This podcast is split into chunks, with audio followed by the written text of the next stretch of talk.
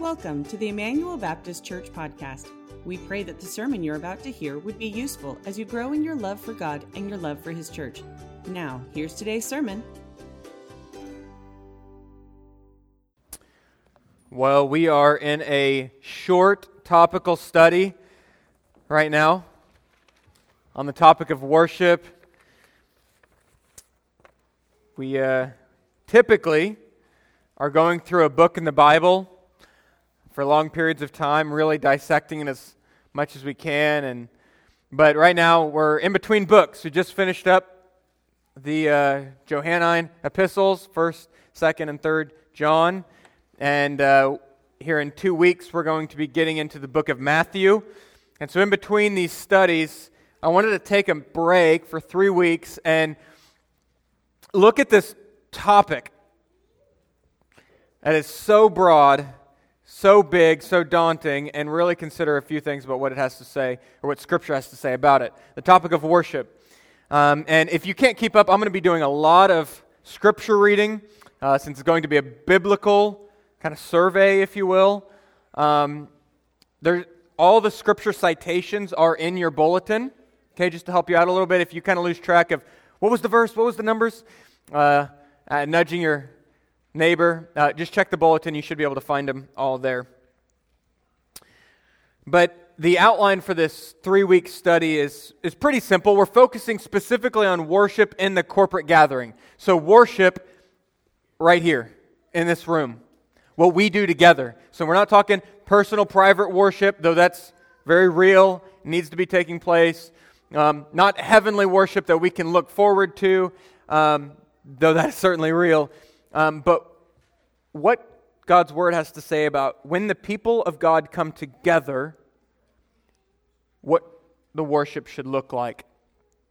And so the outline for our three weeks is quite simple. It's first week was on the head, then today the heart, and the next week the hands. Worship should start with our heads, right? We we think about things about God, we contemplate on them, and these things should lead to emotions and, and, passion in our worship. And then these passions should flow out to expressions in our hands. And, and God cares about all of them. He cares about what we think, how we feel, and then how we act with those feelings. And so we're going to walk through each one of those. Last week, of course, we talked about theology and how um, how that matters. Now, this week, we're going to talk about how our theology should trigger passions. I think I said last week that theology should result in doxology, meaning express, expressive worship. And so, um, I think last week I, I mentioned the temptation that we have when it comes to uh, theology in our worship, right? The head. The temptation that we have is to skip the, the theology part and run straight to the emotions, right? Um, I use the analogy of, of a vehicle and just trying to um, bypass the starter, right? Well, the starter, right thinking about God matters a lot. But that's the temptation we have to bypass the starter, to rev the engine of our hearts. Well, this week, we're going to talk about the need for passion. And, and I, the, the, the struggle's different there, right? Firstly, you could have a, a clog between the head to the heart, and all your theology just stays up there. All your theology just stays up there, your study for God and your love for the study of God, and there's a clog and it doesn't get down to your heart. That's a, that's a problem. That's a problem, right? I like the quote from Thomas Brooks where he says, Most men's heads have outgrown their hearts. May that not be the case for us. May our hearts grow simultaneously as our heads grow, understanding God's word more and more, so should our affections for God grow more and more. There's also another temptation in not caring about the passion in worship, not caring about the heart of worship. And it's not so much that it doesn't that there's a clog between the head to the heart and the theology stays up in the head, but sometimes we just want to take the theology and just run straight to the expression. You skip the heart, you go from head to hands. Maybe you're like, what in the world are you talking about? Well, we can learn theology and then just say, okay, now I got to go do it. We actually forget that there's actually this feeling that should be involved, this, this love that should be involved. Let me read John 14, 15. It's very simple. If you love me, you will keep my commandments. You will keep my commandments. Now, if we ask, what does this verse call us to do? We may say, we need to keep his commandments. We need to obey. See, that's taking the head straight to the hands. No, no. This verse is not calling us to keep God's commandments. It's calling us to love God, which will flow then to keeping his commandments. We cannot run straight from the head to the hands. God's people need to love God, and then obedience will flow from that. So you could say that last week, when we talked about theology and how it matters, last week was really for the uh, uh, deeply emotional Christian, the one that's more keen towards feeling. Last week was for you, right? It matters to think through theology, to slow down maybe the feelings that you're feeling and think, are my feelings flowing out of a right thinking of God, right? So last week was, that's to the naturally emotional Christian, and that, that's good. Today, as we talk about the need for emotions and the need for passion in our worship, you could say that this week is for the Pharisees in the room. the people that love the study of God and just don't care too much to feel about Him right? And maybe that's your bent. That's probably my bent, right? I'm not bent to be more emotional. And so, this sermon I need, I'll tell you, this, this sermon was really hard for me to write, to think through the need for emotions and passion in our worship, because I tend to be more Pharisaic, to be like the Pharisees, where, where Jesus rightly accused them of saying, You're whitewashed tombs. You look good on the outside, but you've got nothing going on in here. You love to study the Word of God, and it's done nothing to transform your heart. That's today's for you, if that's if that's you. I could quote from John Piper where he says on this topic if we just know God in our minds, we're not doing anything different than the devil. The devil is one of the most theological, orthodox, beings in the universe. He just hates what he knows about God. Do you hear that? The devil is one of the most theological, orthodox beings in the universe. He lived with God for who knows how long before the fall. He knows about God. He's got the scriptures front and back memorized. He quoted them to Jesus like that. He knows everything there is to know about theology. He just hates what he knows about God. It's not enough to know about God, it should lead to the heart. So, this is my desire for us as we do this study today. My desire is that ultimately each one of you, myself included, would come to church for the right reason. Not to puff up our heads with theology, but to have our hearts stirred by that theology. Now, don't hear me wrongly here. I'm not saying that we don't need theology. We do. That was last week. But our, we shouldn't just stay there in studying theology, but we should have our hearts stirred with that theology. And nothing should stir our hearts more. More regularly and more effectively, more deeply than the character of God and the work of God. Thinking about who God is and what He has done for me on the cross, on Calvary, and saving me from my sins, nothing should stir Isaac's emotions more than thinking through those things. So that's where we're going to go today. What does God's Word say about our, our emotions? Well, first, we need to start with the simple and foundational fact that God has made all of us to be emotional creatures, right? Let me just say that. You, you were made to be emotional.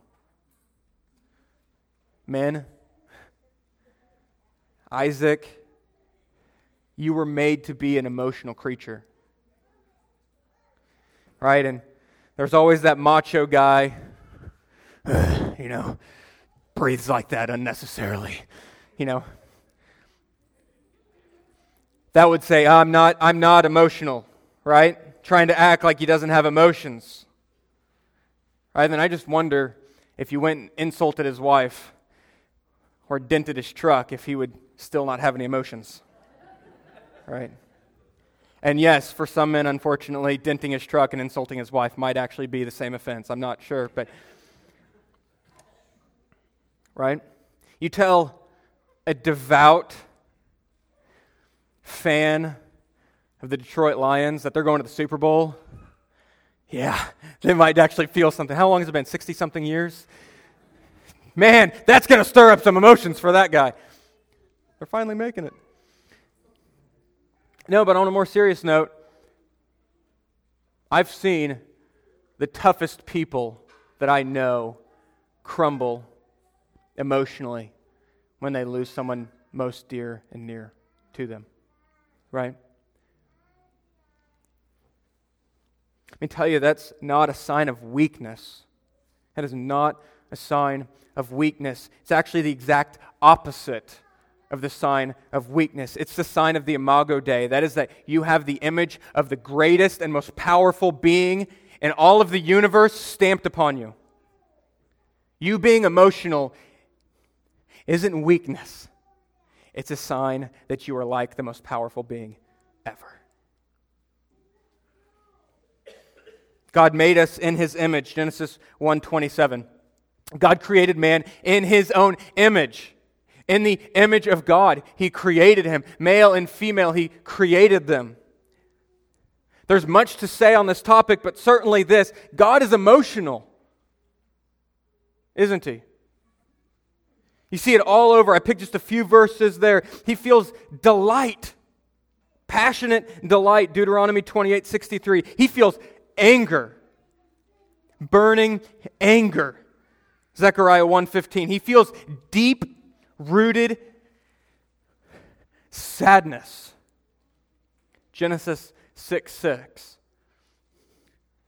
God has many emotions and we are made in his image. It's not weakness to show emotions. No. It's just a sign that God has given you his nature. Now, we have to consider, of course, that carefully because in our sinful nature, right, you and I are tainted by sin. He is not. And so, um, while our intellect is affected by the fall and our actions are affected by the fall, so are our emotions affected by the fall. We are entirely affected by the fall. And so, in our sinful nature, there are times that what we feel is wrong and needs corrected, right? Our feelings can be very real and very wrong at the same exact time, can't they? How many of you guys know that? Your feelings can be real and wrong and need to be realigned with God. Now, other times, though, our feelings are not only real, but they are right and reasonable feelings. And we shouldn't suppress those real and right feelings. Though, don't we try to sometimes? We try to suppress our feelings and, and not show our emotions because whatever social pressures there may be. This is true in parenting. Parents, isn't it true that when we have a crying kid,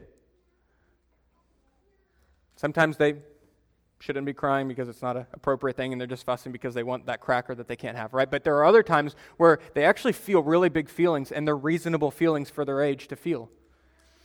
And what do we do because everyone's looking at us? Stop crying. You're done crying. Right? And this would actually be wrong for the parent because their feelings are real and they're right and they're reflecting the image of God in their immature state. Right? So we as parents shouldn't suppress that in our child, but allow them to display the image of God in that moment. It's also true in our grief. And I, I, I just, this week, thinking about Linda Ishmael, right? And the grief that comes with losing a spouse. And the pain that she must be feeling and others have experienced in that. And I think for some, not all, but I think for some, the temptation is to suppress those feelings so to not be a burden for anyone else around us. Right? We don't want to put more on other people. We don't want to tax other people. We don't want to have to vent because that's troubling for them. And these are all obviously false assumptions. But we think those things, and so we try to suppress these feelings, don't we? When that grief is very reasonable to feel and good to feel. God made us to feel. We shouldn't fight this, we should embrace it as His image bearers. So we have to start there. God has made us to be emotional. And let me tell you more specifically, our God given emotions are always the appropriate response when we encounter God. Right? Our emotions are real and they're right to feel, and it's always appropriate to feel emotions when we encounter God. Always. There's a lot of emotions that one could feel when they encounter the God of Scripture. Right? You know, the, you know the story of Isaiah chapter 6, where Isaiah enters the throne room of God, this vision, and, and the angels are, uh, the seraphim are surrounding God, and they're singing, Holy, holy, holy is the Lord God Almighty. And, and, and, his, and his, the train of his robe is just filling the sanctuary. And, and he's describing this picture of God. And what does Isaiah do? But just falls to his hands and knees and he says, Woe is me, for I'm a man of unclean lips. That's emotion, that's an emotional response, isn't it? To encountering God. He felt conviction. It's reasonable to feel when we encounter God. What about Jacob? In Genesis 28, it tells the story where um, he has this vision, he's sleeping, he has this vision where this ladder comes down from heaven and God at the top of it addresses him in Genesis 28, verse 13. It says, Behold, the Lord stood above it, talking about the ladder. And he says, I am the Lord, the God of Abraham, your father, and the God of Isaac. The land on which you lie, it will, I will give to you and to your offspring. So God meets Jacob. Can you just imagine? Just, can you imagine that? And what's Jacob's response? But in verse 16, it says, Then Jacob awoke from his sleep, and he said, Surely the Lord is in this place. And I did not know it. And he was afraid. He was afraid. And he said, How awesome is this place? This is none other than the house of God, and this is the gate to heaven. What an emotional response to encountering the Almighty. He was afraid and filled with fear. You know the story of Moses when he's up on the mountain receiving the commandments of God. And he wants to see God, and he says, God, pass before me. Let me see your glory. And so God says, Well, you can't see my face, for you will surely die, but I'll show you my back. Right? And we see in Exodus 34 Verse 5, it says, The Lord descended in a cloud, and he stood with Moses there, and he proclaimed the name of the Lord. The Lord passed before him, and he proclaimed, The Lord, the Lord, a God merciful and gracious, slow to anger, and abounding in steadfast love and faithfulness. In verse 8, we see, we see Moses' response to an encounter with the Almighty God. It says, Moses quickly bowed his head towards the earth and worshiped. So, you have Isaiah who feels deep conviction. You have Jacob who feels fear. You have Moses who feels reverence and awe when they all encounter God. And of course, I mean, we know, most of us know at least, the one, the, the individual in Scripture who was indifferent and and uh, felt boredom when he encountered God, right? No, it didn't happen because Scripture shows that encountering God brings emotions. Could you imagine somebody just encountering God like Jacob did, or like Moses did, or like Isaiah did, and they just have their hands in their pocket and let out a good yawn? Maybe cross their arms and lean back in their pew, like check their watch. Sorry, am I describing something else? But encountering the Almighty is a very appropriate time to feel a lot of feelings. So, our worship services, if we are indeed coming to encounter God, should be filled with our emotions, our passion. Consider this. I, I wrote this out for you. God is the most fearful. I want to make sure I get this right. There we go. God is the most fearful, most delightful, most awe inspiring being to exist. If we don't expect to feel fear, delight, and awe, that means we aren't expecting to meet with Him. And maybe, just maybe, you could be feeling a mixture of all of those because we are complex creatures, aren't we? To feel at the same time awe and reverence, and yet hope and joy and delight, and yet fear because of the presence of God, and feel all of them simultaneously when we encounter God. You see, feelings. Feelings are necessary ingredients to the worship service. If you were to describe this worship service like a meal, I would say that you need the ingredient of emotions for every meal. Right? Not just a few of the meals.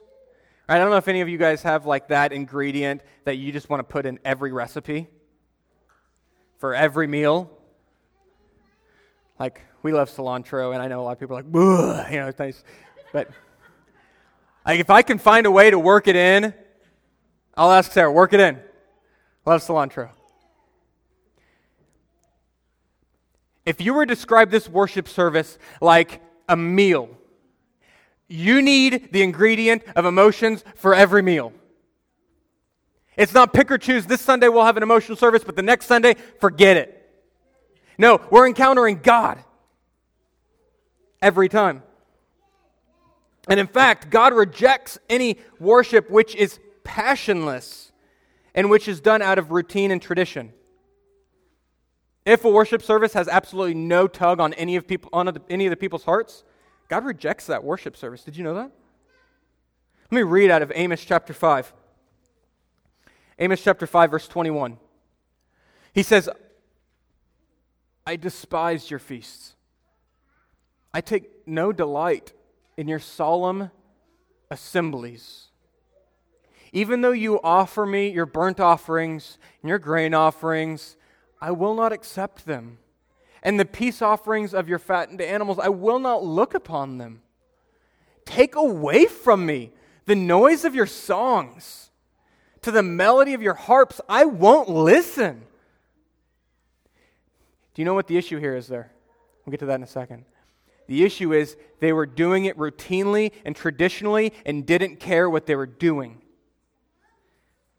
They were doing it with their heads and not their hearts. There was a clog. And God says, I don't want any, anything to do with that. It needs to be in every meal. Before God is concerned with the expression of your worship, He's concerned with the heart of the worshiper before he's ever concerned about how you express your worship. And he is concerned about that. We'll get to it next week the hands. But before he's concerned about that, he's concerned about the, the position of the heart of the worshiper. Matthew chapter 22, verse 37 says, And he said to them, You shall love you shall love, you shall love the Lord your God with all your heart and with all your soul and with all your mind. This is the great and the first commandment. When we enter that sanctuary, yes, he's concerned about how we worship, but before he is concerned about how we worship, he is concerned that we are actually worshiping. And you can raise your hands and you can sing your song and never begin to worship. Ever. So it should be an ingredient in every meal, but also it should be mixed into every element of the worship service. So not only should it be every meal, but it should be in every dish of that meal. If that makes sense. I hope that makes sense. It should be mixed into everything that we do during this worship service. The proclamation of God's word should stir the emotions. As we read what this book has to say to you and I about who we are and who God is and the relationship we can have through faith because of the finished and accomplished work of Jesus on the cross, all that this book says about all of that should stir emotions.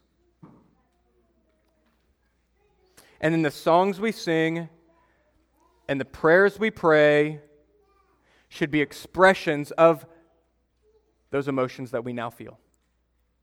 The scripture stirs the emotions, and the prayers and the songs are expressions of those emotions that we feel. Let's talk through those very quickly, each individually.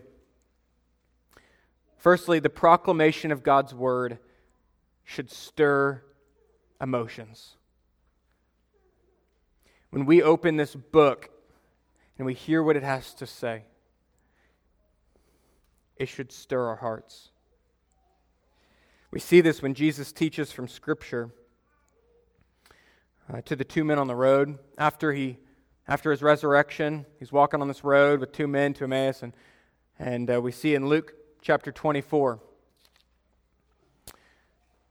beginning with Moses and all the prophets, Jesus interpreted to them all in all the scriptures the things concerning himself. Right? So he's proclaiming the word of God to them. And what is the response in verse 32?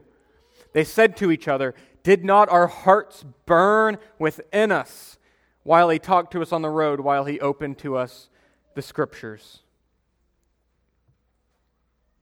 You know, scripture should cause our hearts to burn.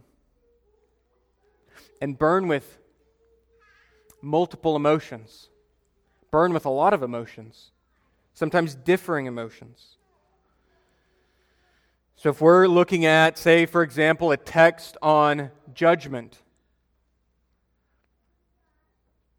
impending judgment or condemnation for sinners outside of Christ, right? This should lead to conviction for those who aren't in Christ and grief for those who are in Christ, grieving over those who are going to be lost one day.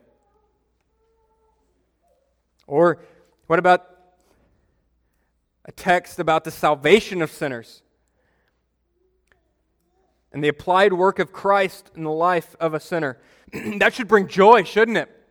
I mean, that's the story of Philip and the eunuch in Acts chapter 8, right? It says, So Philip ran to him.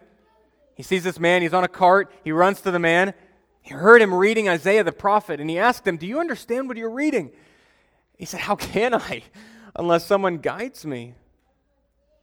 And he invited Philip to come up and he sat with him. And after, we, if we just keep reading, says, Then Philip opened his mouth and he began with the scriptures. He told him the good news about Jesus. He proclaimed through scripture the good news of salvation. And as they were going along the road, they came to some water, and the eunuch said, See, here's some water. What prevents me from being baptized? And he commanded the chariot to stop, and they both went down into the water, Philip and the eunuch, and he baptized them. And, and when they came up out of the water, the Spirit of the Lord carried Philip away, and the eunuch saw him no more, and he went away rejoicing. The word of God proclaimed led to joy. Our hearts should burn in multiple ways when the word of God is proclaimed. But then also the songs and the prayers should be expressions of those emotions which are evoked by God's word. Let's take them one at a time. Firstly, we need to express our emotions through song, through the songs we sing. We should express the things we're feeling. All right, we should sing songs that express our joy. That right? That's Psalm 95 that Lisa read earlier.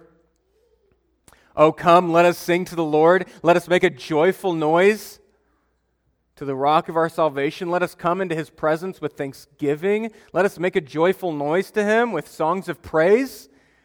For the Lord is a great God and a great king above all gods. You see, we see that about God, that he's a great God, he's a great king above all other gods. We see that in Scripture, and the response is emotions expressed through song. But not just singing with joy, but also, can you believe this? I think our, our songs that we sing should be expressions also of grief and sadness. When we read in, in Ezekiel 32, he's talking about the judgment that God brought on Egypt. And this is what he says in verse 16. He says, This is a lamentation or a a weeping, a, a sad song. This is a lamentation that shall be chanted. The daughters of the nations shall chant it. Over Egypt and over all of her multitudes should they chant it, declares the Lord God. This is like an expression of a sad song. so I want to I want to I want to dissect this with you for just a second. Those two verses that I just read, well, first in Psalms 95, joyful singing, and then Ezekiel 32 about sad singing. This teaches a couple things to us. Firstly, our songs should include language about how we feel. Right? Do you guys see that? Our songs should include emotive language, whether it be joyful or lament. I think a good example of that is in Christ alone. Think about the, the, the emotive language. What heights of love, what depths of peace when fears are stilled, when striving cease. My comforter, my all in all.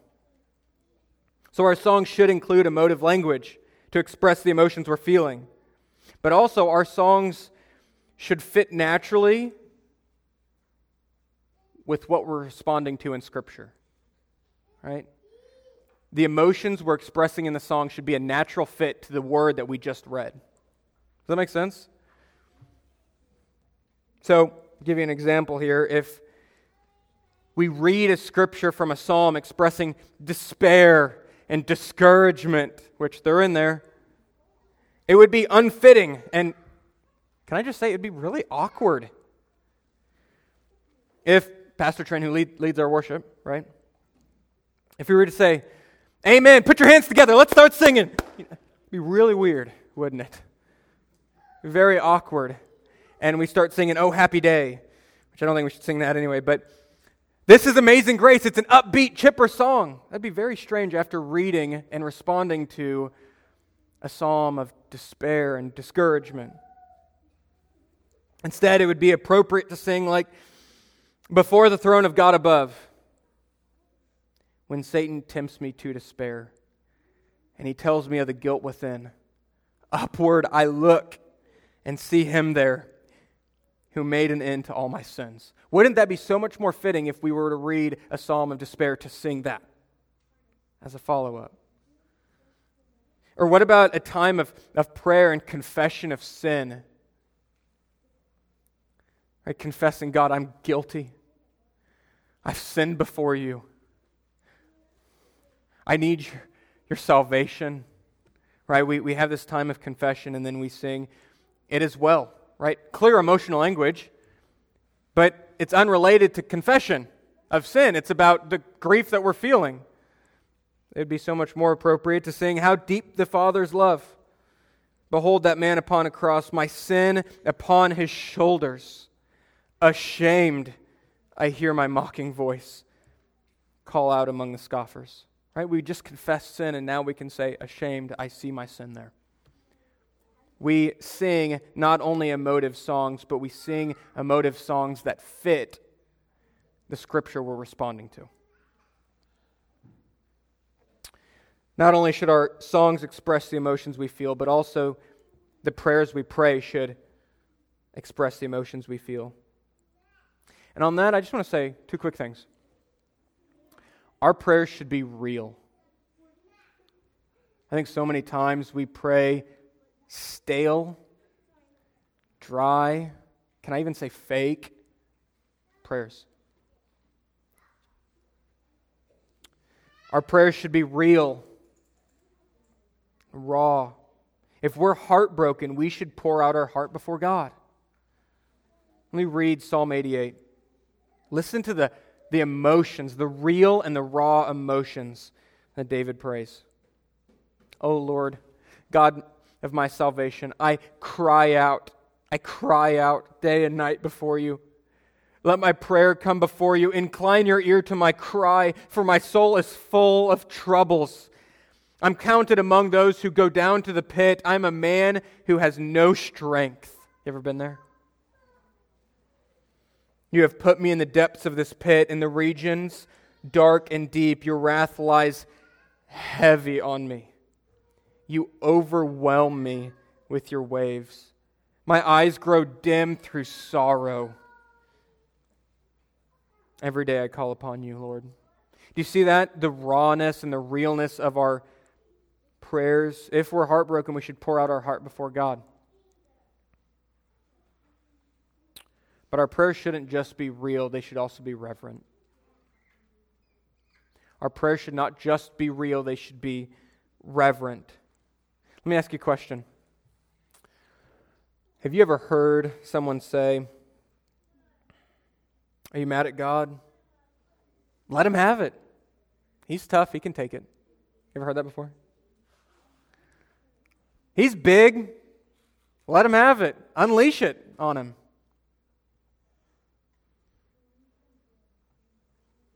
My response would be just because he is gracious doesn't mean we should abuse that grace. Romans 6. In the same way, just because he can take it doesn't mean it's right for us to dish it out to him. It's better, I would say, to pray like what David prayed in Psalm 22, right? My God, my God, why? Right? To just pray, I don't understand. It's not right for me to be mad at you. You're never in the wrong, but I don't understand right now your plan. So much better to pray that. We need to pray real prayers, but we also need to pray reverent prayers in the midst of those real feelings. So, wrapping up here. There may be times where we approach God's throne with so many feelings. Right? Like, like Paul, who said, I'm sorrowful yet always rejoicing. Maybe you can experience, you, you know what that's like to be sorrowful yet always rejoicing, this complex emotion situation. And if that's you, let me say, He understands. He made you that way to be like Him. But there are other times where we have to admit we don't feel much at all. And we don't want to feel much at all. Have you ever been there? Where you just are numb? Where you're just numb. What do you do then? What do you do? Even today, maybe you came today and you are feeling absolutely numb to everything that's going on. Got nothing going on here. And you're hearing a whole bunch of stuff that you have to think about up here, but nothing's happening here. What do you do then? I would say God always wants our heart and our obedience. He doesn't just want givers, He wants cheerful givers. He doesn't just want our confession, He wants our, our conviction. Right? And so when Judah decks Riggins, which he does. I tell Judah, go apologize to Riggins right now. But I don't want him just to say empty words, do I? I want him to not just confess, but to feel conviction. God wants that from us. He, he, he doesn't just want our obedience, He wants our hearts as well. But sometimes all that we can do is be obedient and then pray that God would give us the emotions to match it. So if that's you this morning, and you're like, Isaac, I don't know what to do, I don't know how to get to feel, I would say, do what He's called you to do. Do the obedience part. Right? If it's giving, give. If it's confession, confess. If it's coming to church, come to church. If it's reading your Bible, read the Bible. Do the action He's called you to do, but then plead with God all the while that He would align your desire with that duty. Plead with God.